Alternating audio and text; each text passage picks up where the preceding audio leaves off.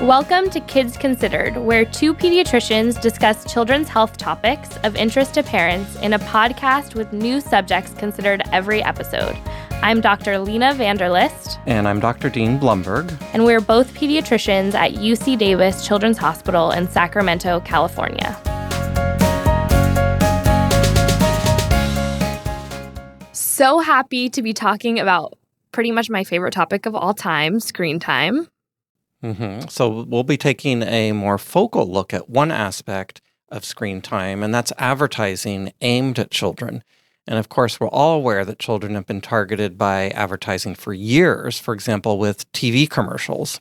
Right. That's nothing new. But now kids are on so much more technology. So they have their tablets, their smartphones, their computers. They're using social media, different apps on their devices. They're playing video games. They have those virtual assistants like Alexa, who's listening to everything that they want. And even toys are connected to the internet now. So marketing messages are reaching them through all of these channels. Oh, channels. That reminds me, when I was growing up, we had the choice of four channels on TV. and of course, this was really only three since none of us ever watched PBS. And What? PBS, sorry if you're listening, that was my mistake. I would have been a better person if I spent more time with you, but PBS just felt like it was work, right? Oh, yeah, I know. Gosh, times change. But four channels. Oh, my goodness. Mhm. Was it black and white or did you have color back then? Well, it was black and white, um, but then we got color. We eventually got a color TV because it's not like I had a deprived childhood or anything. we were only allowed to watch TV on Saturday mornings for cartoons. Really? Mm-hmm. I know. Oh my. It was Well, deprived. That worked very well for you. so, anyway, the point is that now there's hundreds of TV channels and an almost really an infinite number of apps and video games for kids.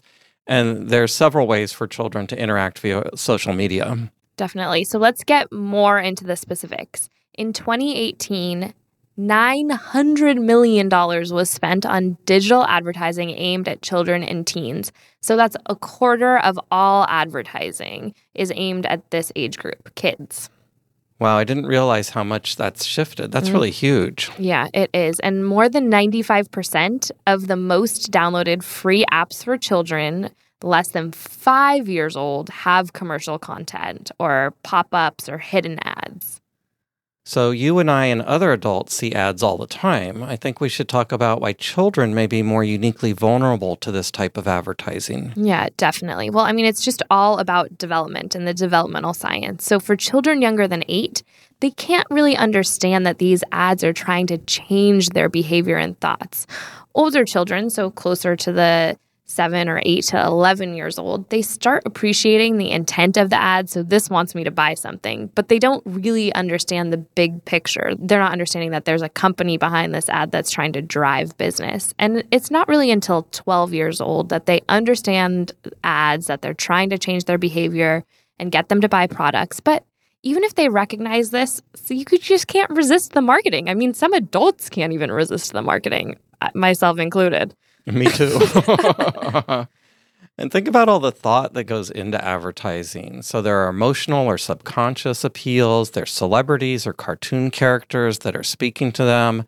And now, in the age of interactive and social media and smartphones and tablets, the ads may be driven by personal data about an individual child, really like a highly targeted strategy based on what they've um, looked at before. Oh, that's completely right. The internet is tracking children as they're online. So they know what activities they like, they know what toys they're interested in, what their favorite color is, maybe, and really their all of their online behavior. hmm So it's scary sometimes to think about how much others know about us or about children when we go online. hmm And we can talk now about how this plays out for specific concerns relating to children. For the youngest children, the main concern is that digital advertising may be promoting unhealthy diets. Right. There are a lot of food ads, and these are often promoting unhealthy foods such as highly processed foods with high calories and low in nutritional value. So, in fact, more than 97% of food ads are for unhealthy foods, which I don't think surprises most people. and these foods promote increased risk of developing cavities and really increase the risk of childhood obesity. Right. When's the last time you saw an ad for kale or for for broccoli? there are for avocados sometimes, and there are for pistachios. Those are the only two that I can think of that are like reasonable.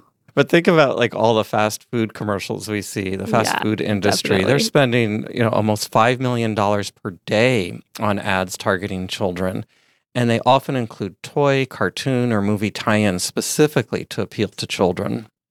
And these are ads for foods that are high in fat, like you mentioned, salt and sugar, portion sizes that are way too big for children, and this results in excess caloric intake. And this isn't just a theoretical risk that we're talking about. There are studies that show that children between 7 and 10 years of age had higher calorie diets after playing games with advertising. And popular music stars obviously target teenagers. They endorse a product in almost one in five web videos or other digital platforms. Um, these promote sugary drinks in more than 70% and unhealthy foods in more than 80% of these ads. And this is particularly a concern in disadvantaged communities where studies find that there's more advertising promoting candy, sugary drinks, and fast food in Latinx, Black, and underprivileged people. Another area of concern for children is the promotion of a harmful body appearance image for them.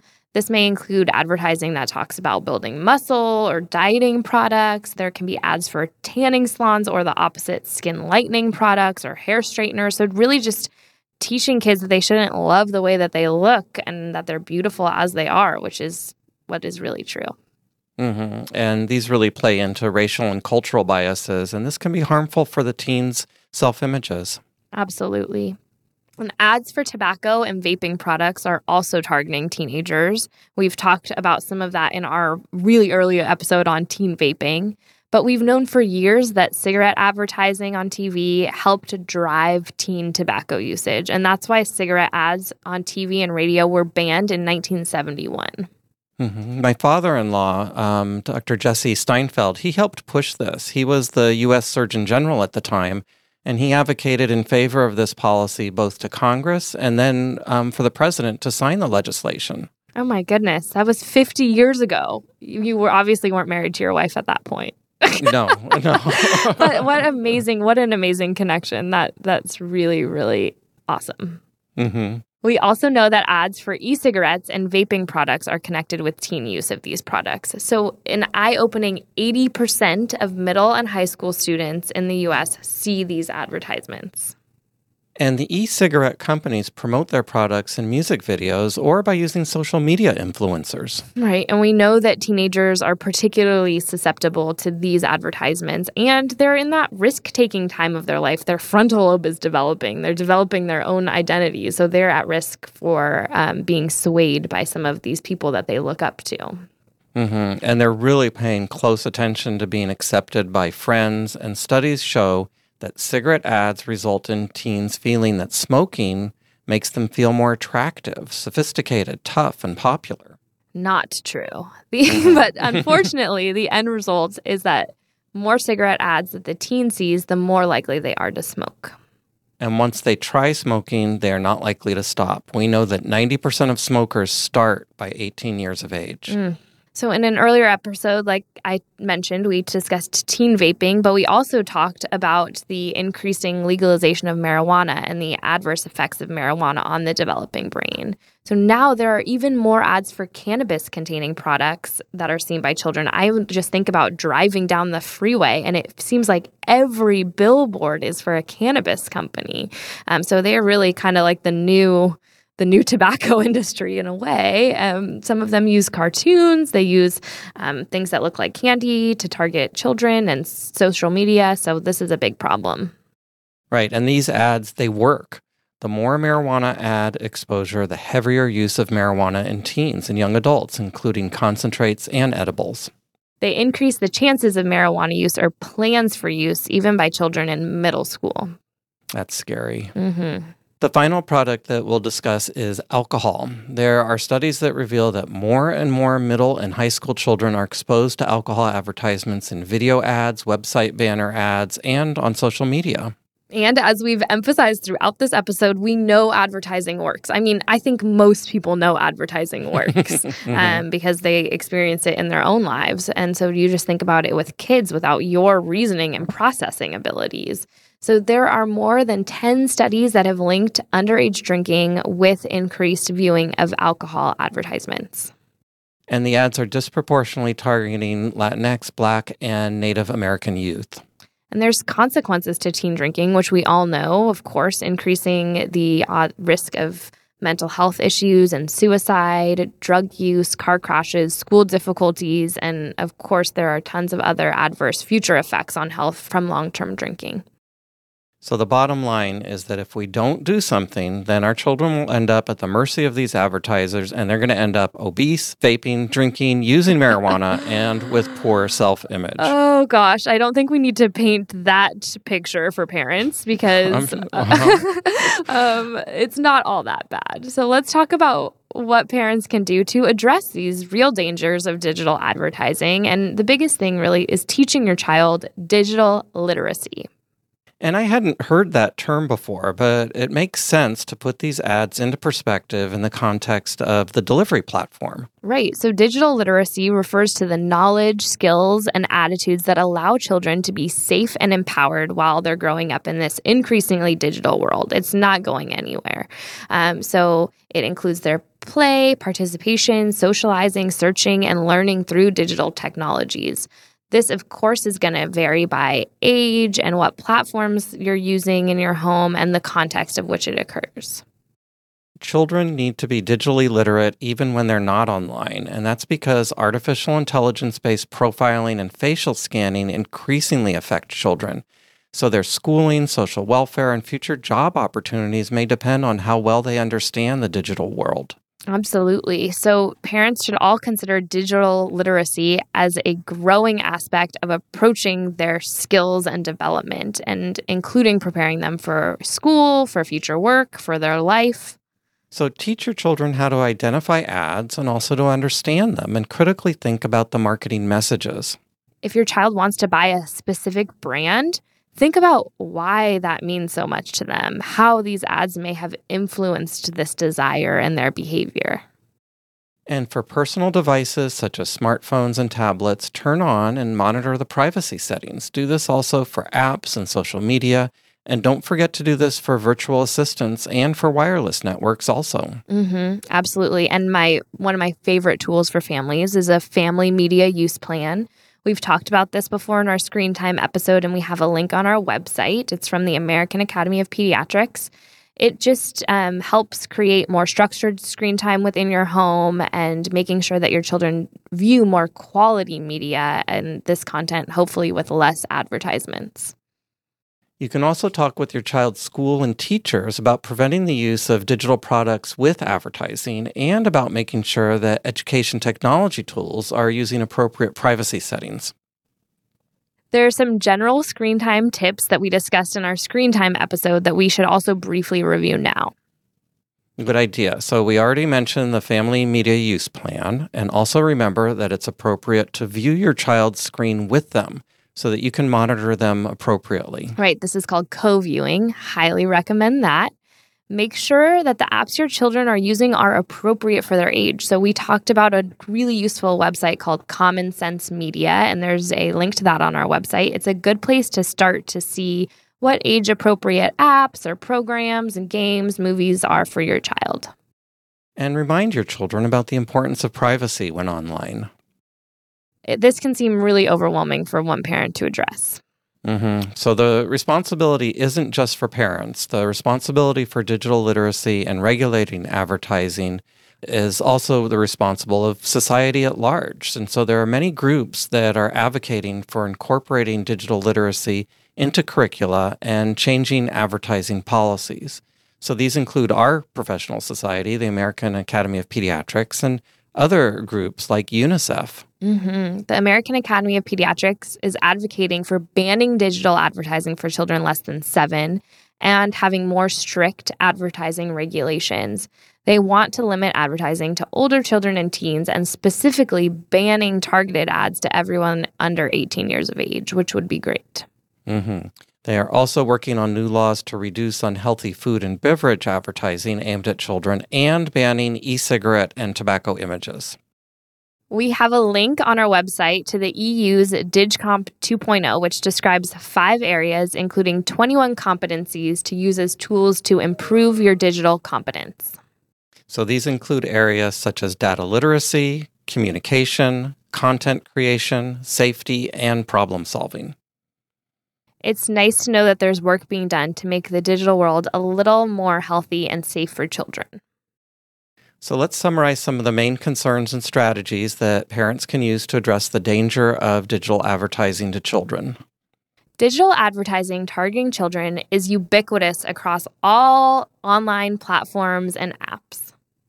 Children are uniquely vulnerable to these ads due to their developmental stages, particularly children less than 12 years of age. There are five main areas of concern for digital ads for children. First is the promotion of unhealthy and high calorie foods that can lead to childhood obesity and increased risk for cavities.